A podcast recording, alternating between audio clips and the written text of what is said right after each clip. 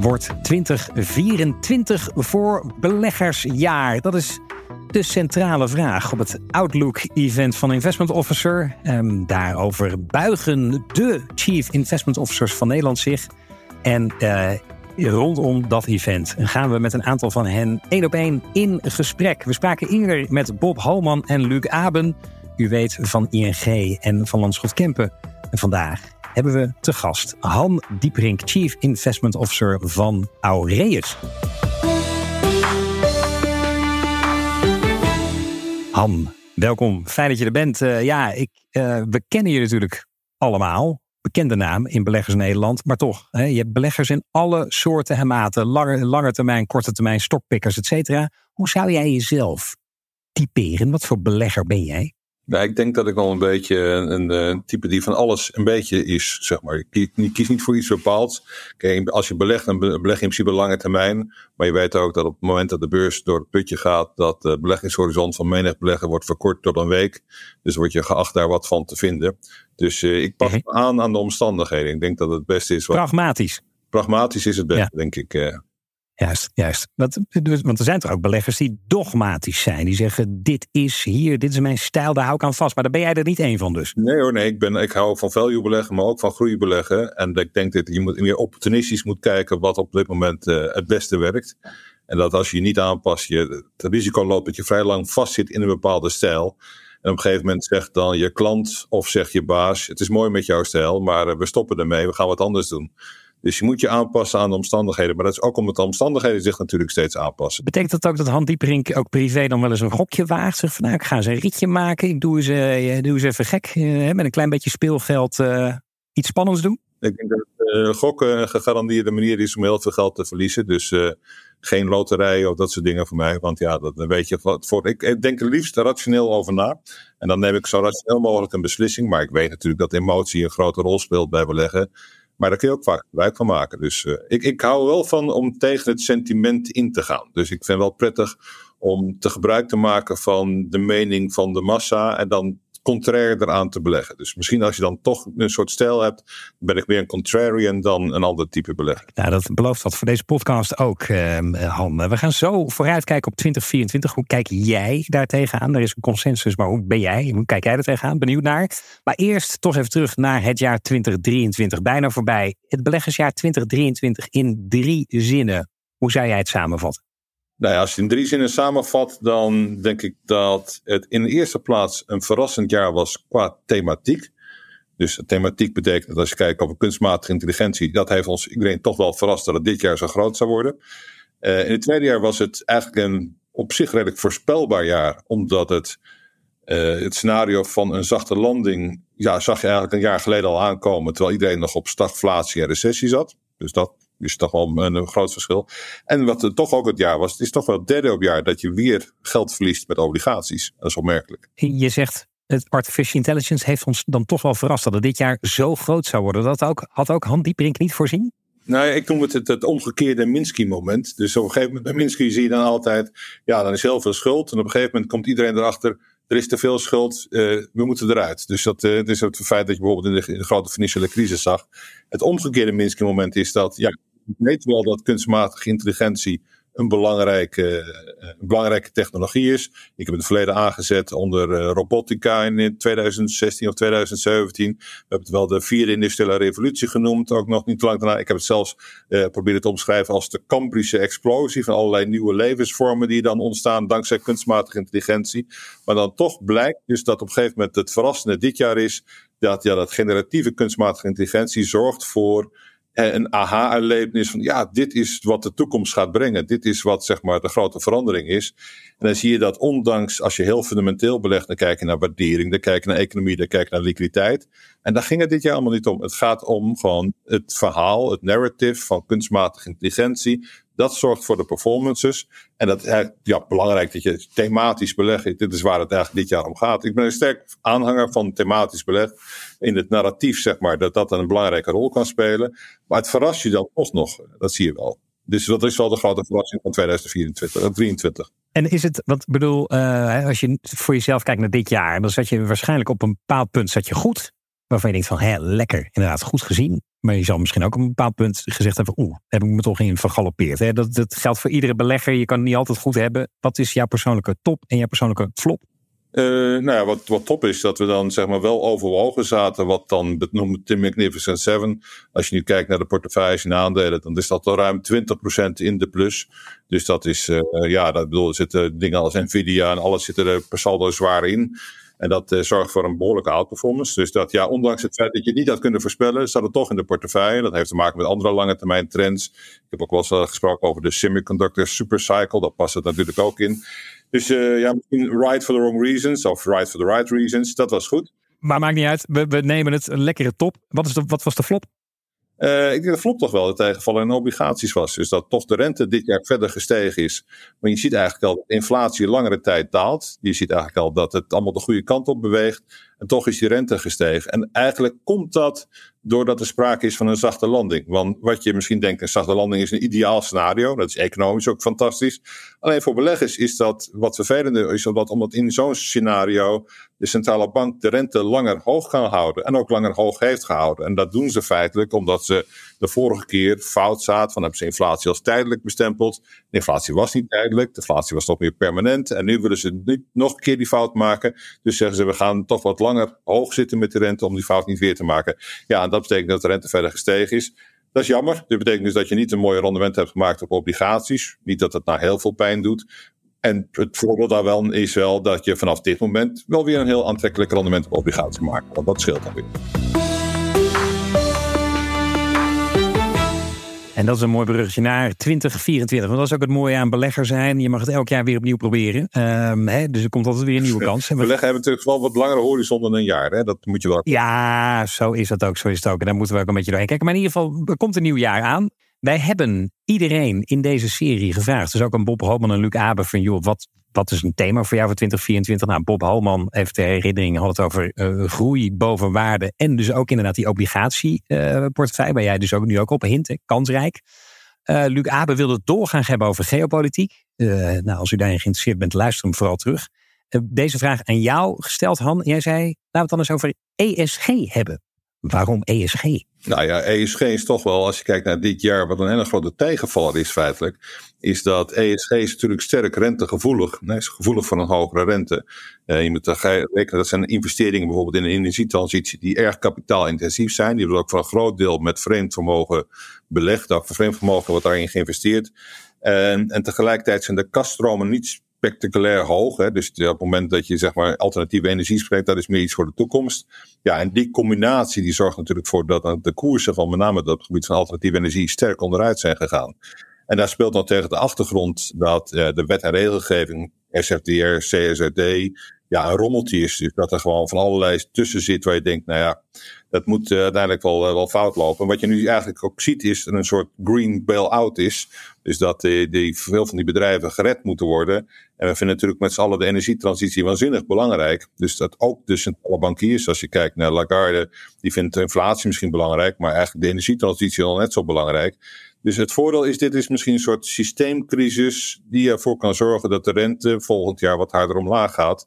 Ook om ervoor te zorgen dat de energietransitie toch moet blijven hebben. Dat is voor beleggers weer heel interessant, want dan lijkt het een beetje op wat we in de jaren negentig hebben gehad met de LTCM-crisis en de Azië-crisis. Elke keer als er zo'n crisis is, gaat de rente hard omlaag. En dat is dan de brandstof voor de beurs die dan uh, sterk kan stijgen. Ik ga toch even proberen uh, te checken of ik het goed begrijp. Want er zitten meerdere aspect aan dit verhaal. Je hebt het ten eerste, je begon over de business case. Hè? En, en, en, en, en inderdaad, dit jaar, ik zag vanochtend ook een staatje, de renewable energy stocks ten opzichte van SP 500, uh, flinke underperformance.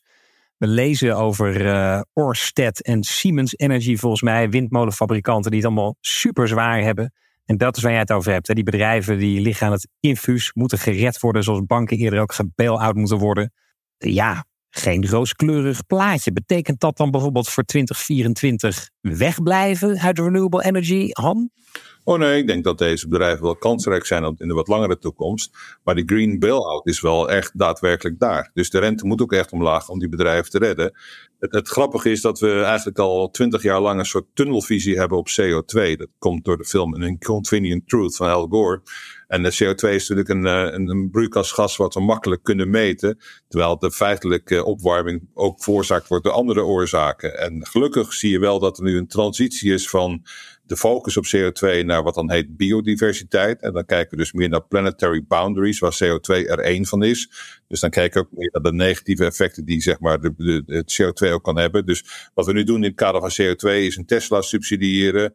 Maar als we vanuit biodiversiteit zou kijken, dan zouden we die Tesla feitelijk niet moeten subsidiëren. Dan is het beter om zeg maar de Sahel te herbebossen, omdat je dan ook nog positieve neveneffecten hebt. Terwijl ja, een Tesla produceren is niet zo goed voor de biodiversiteit. Laten op, op dat uh, vlak zitten.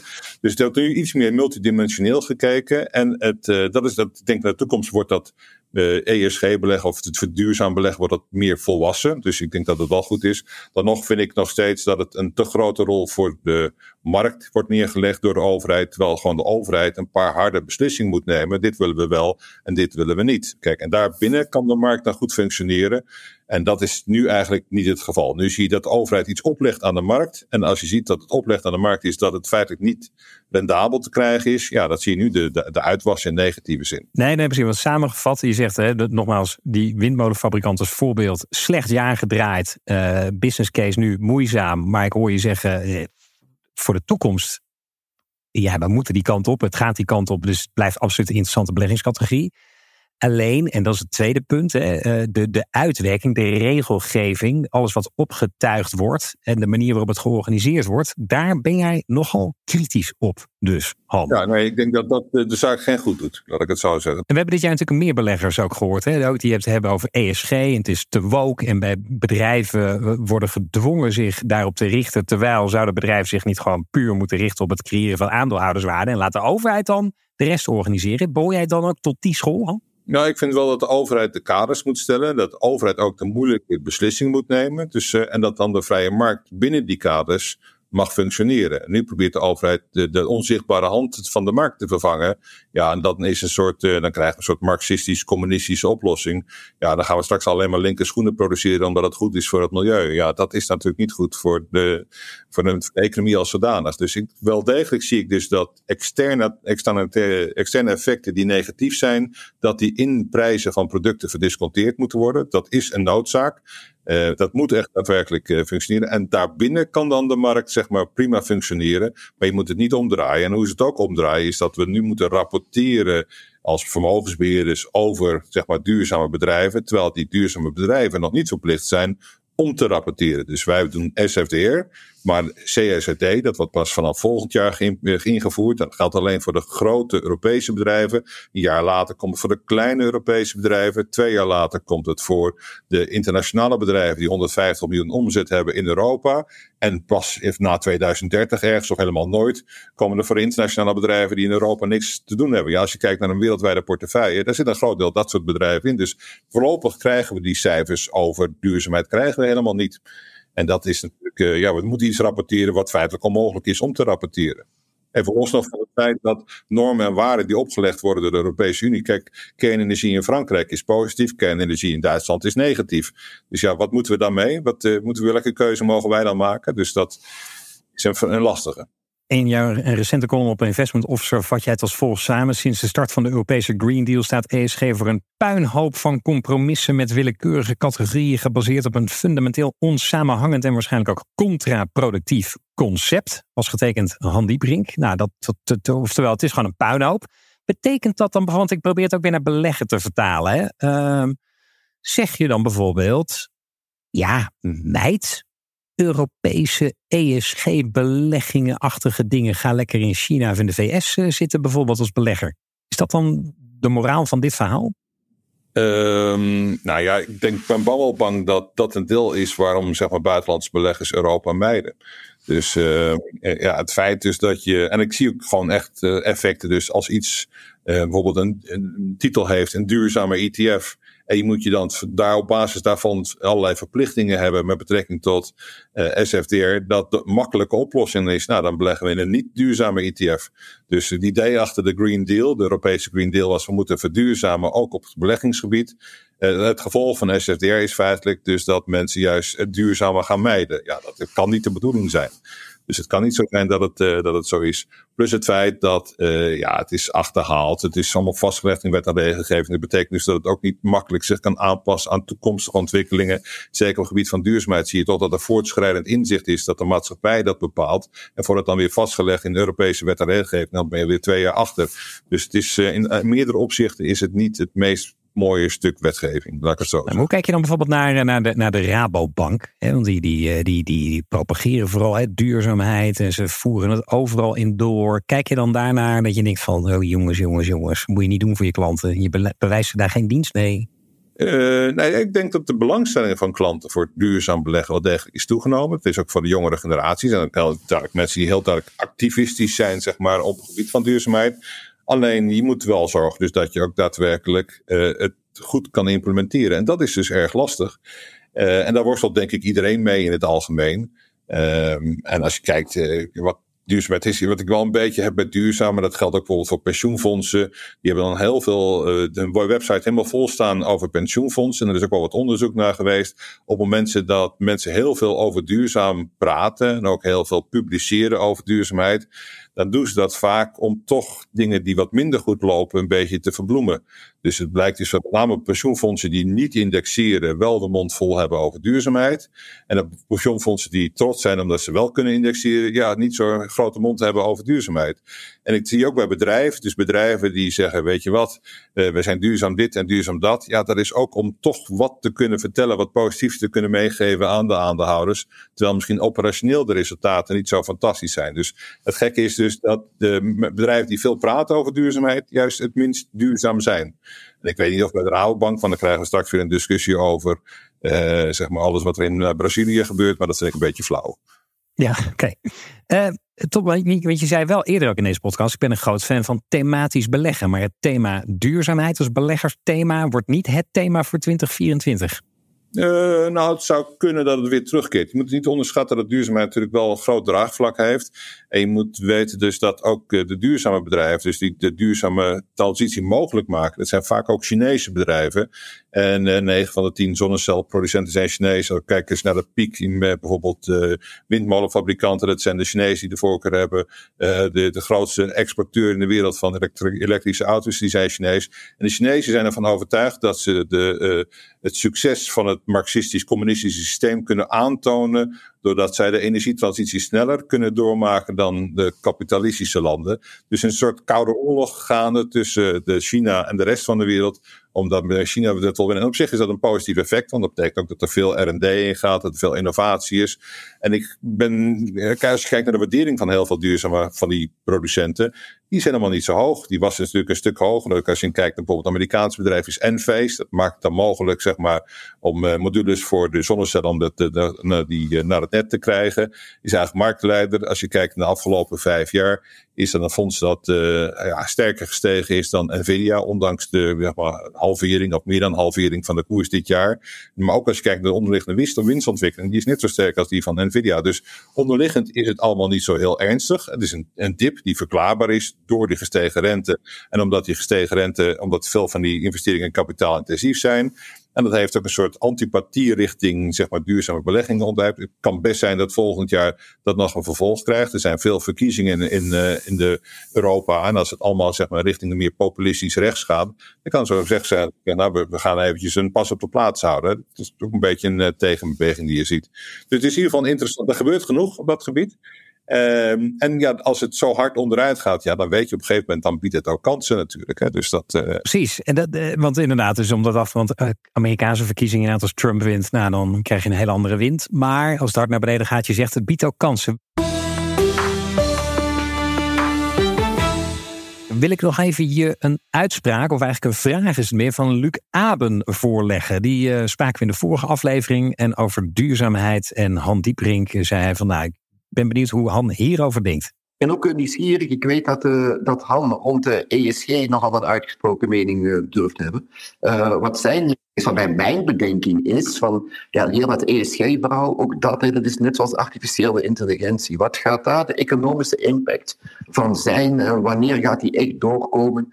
enzovoort. Maar bijvoorbeeld, Han, gelooft hij inderdaad, ja of nee, dat heel dat ESG-verhaal een aantal restricties oplegt, ja, maar ook een aantal mogelijkheden uh, schept. Hè? Dat het een nieuw soort industriële revolutie zou kunnen zijn, bijvoorbeeld. Ik ga echt een heel banaal voorbeeld geven. De tefalpan, uh, waar we elke dag een stukje vlees of vis in, in bakken, ja, dat is eigenlijk een afgeleide uitvinding van de ruimtevaart. Ik kan mij voorstellen dat er bepaalde technologische innovaties zijn, puur gericht op de energietransitie, maar die een veel bredere toepasbaarheid gaan hebben dan enkel dat. Vraag is, hoe kijkt Han daarnaar? Ja, nou, aan het tevalpan hebben we ook het PFAS-schandaal te danken, denk ik. Want dat is dan de keerzijde van het tevalpan. Ja. Ik geloof dat we liever niet hadden moeten hebben als je kijkt naar die uh, Maar je hebt gelijk op het moment dat je uh, een, een, een, je ziet de meeste innovaties daadwerkelijk in, in, in een oorlogstijd ontstaan. Hè? Dus in oorlogstijd worden er veel nieuwe producten gebruikt. Nou, dat is het mooie van die, uh, die koude oorlog tussen de Chinezen en de Amerikanen. Is dat als die strijd zich toespitst op gebied van de energietransitie. Als de Chinezen daadwerkelijk zeggen. Ja, wij willen uh, laten zien dat wij superieur zijn ten opzichte van het kapitalisme. Omdat wij de energietransitie wel veel sneller kunnen uh, bolwerken dan de Amerikanen.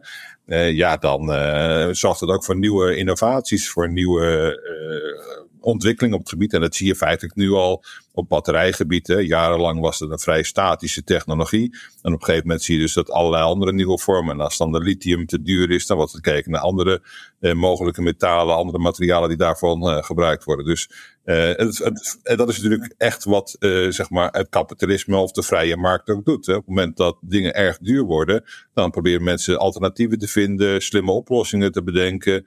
Uh, dus met de juiste prikkels lukt dat. Maar je moet dat dan niet doen doordat de overheid op de plek van de markt gaat zitten. Je moet juist zorgen in ieder geval dat er prikkels zijn, dat de markt probeert naar die alternatieven te gaan zoeken.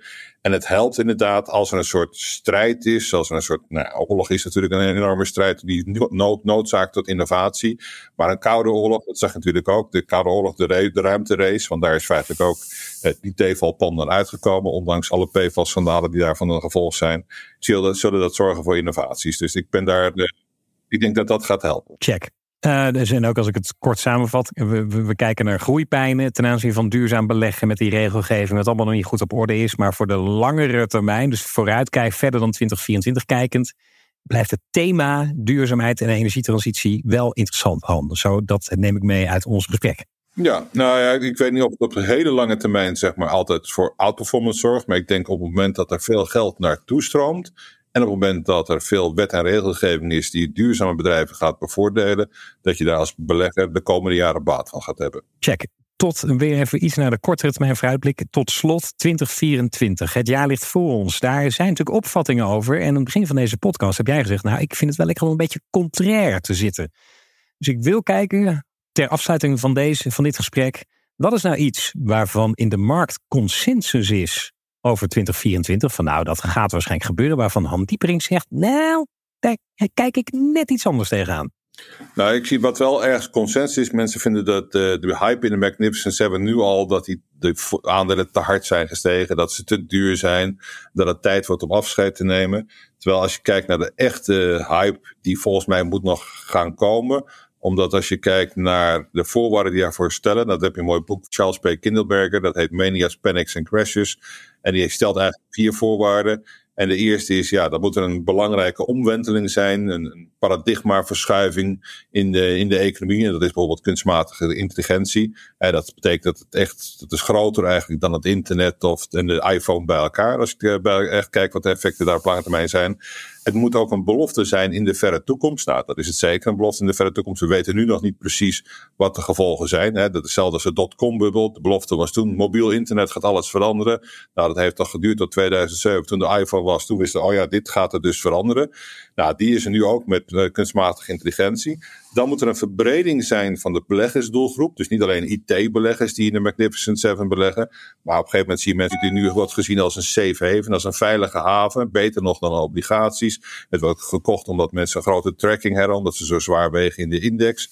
En het laatste voorwaarde voor een hype, volgens Kindelbergen, is dus dat er heel veel liquiditeit is. Nou, nu zie je juist dat de liquiditeit erg krap is, omdat ze alle bankiers op de rem staan, omdat de geldhoeveelheid krimpt. Maar we weten dat die volgend jaar mogelijk gaat verbeteren. Nou, waarschijnlijk sneller dan iedereen nu verwacht. Dus die voorwaarden voor een echte bubbel, een echte zeepbel. En dat betekent dus dat er zomaar 50 of 100 procent bovenop kan komen in de Magnificent Seven. Ik denk dat daar een redelijke kans voor is voor volgend jaar. Dat is natuurlijk niet rationeel en zeepbellen zijn nooit rationeel, maar wel iets waar je rekening mee moet houden als belegger. Dus de opgaande fase van een zeepbel, daar heb ik geen enkel probleem mee. En als je puur kijkt nu naar fundamenteel, zeg maar hoe die bedrijven gewaardeerd zijn en hoe, hoe de marktpositie is, dan denk ik dat, nou wat is het, 28 keer de winst, dat dat niet spectaculair hoog is. Dat is nog lang niet op het zeepbelniveau waar het zou kunnen zijn. Dus dat zou een, een verrassing, een contraire verrassing kunnen zijn in, in 2024. Eh, Hij staat genoteerd. Als u denkt dat 2023 al eh, de, de Seven al magnificent waren, dan you ain't seen nothing yet. Wellicht. Daar, uh, daar gaan we, we gaan het zien. Han, mag ik u uh, hartelijk danken voor uw aanwezigheid. Chief Investment Officer bij Aureus en zijn vooruitblik op 2024. Uh, we gaan het meemaken. Han Dieprink, dankjewel.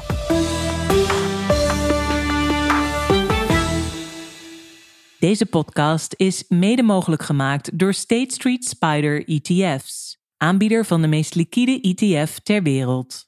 Let op, beleggen is onderhevig aan risico's en kosten. In het verleden behaalde resultaten bieden geen garantie voor de toekomst. Lees altijd de essentiële beleggersinformatie. Ga voor meer informatie naar ssga.com/etf's.